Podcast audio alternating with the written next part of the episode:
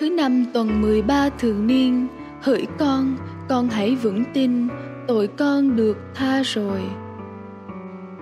Tin mừng Chúa Giêsu Kitô theo Thánh Matthew. Khi ấy, Chúa Giêsu xuống thuyền, vượt biển mà về thành của người.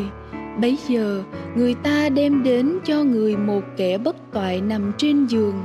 Thấy họ có lòng tin, Chúa Giêsu nói với người bất toại rằng: Hỡi con, con hãy vững tin, tội con được tha rồi. Bấy giờ, mấy luật sĩ nghĩ thầm rằng ông này nói phạm thường.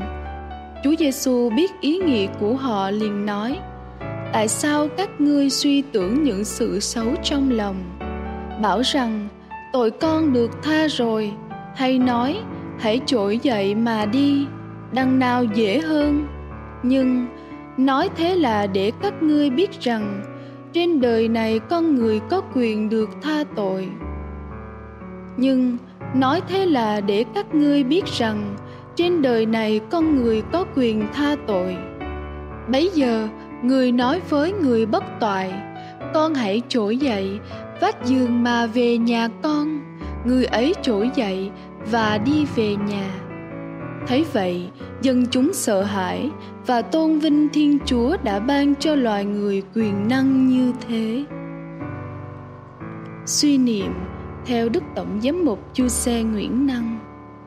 Sứ điệp, chữa lành thân xác con người là việc rất cần thiết, nhưng chữa lành linh hồn còn quan trọng hơn bội phần.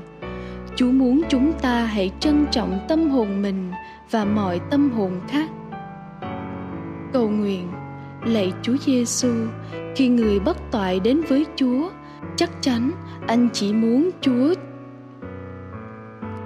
chắc chắn anh chỉ muốn Chúa chữa lành thân xác và chỉ một mục đích duy nhất ấy mà thôi.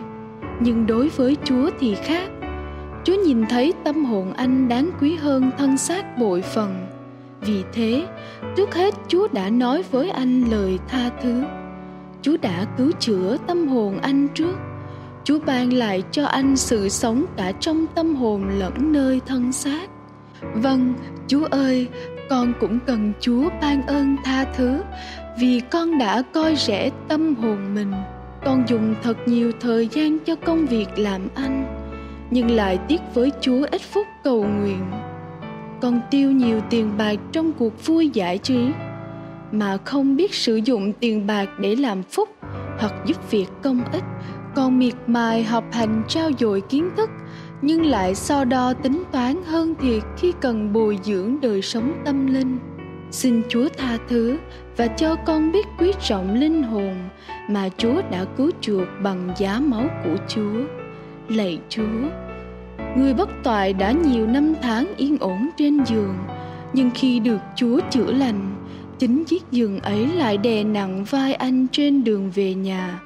Mặc dù thế, anh vẫn hân hoan vì được tha thứ và được chữa lành. Lạy chúa, khi chữa lành linh hồn con, chúa cũng muốn con chấp nhận những hy sinh nào đó để con được lớn lên, được chúa giải thoát. Xin chúa thương giúp con. Amen. Ghi nhớ họ tôn vinh thiên chúa đã ban cho loài người quyền năng như thế.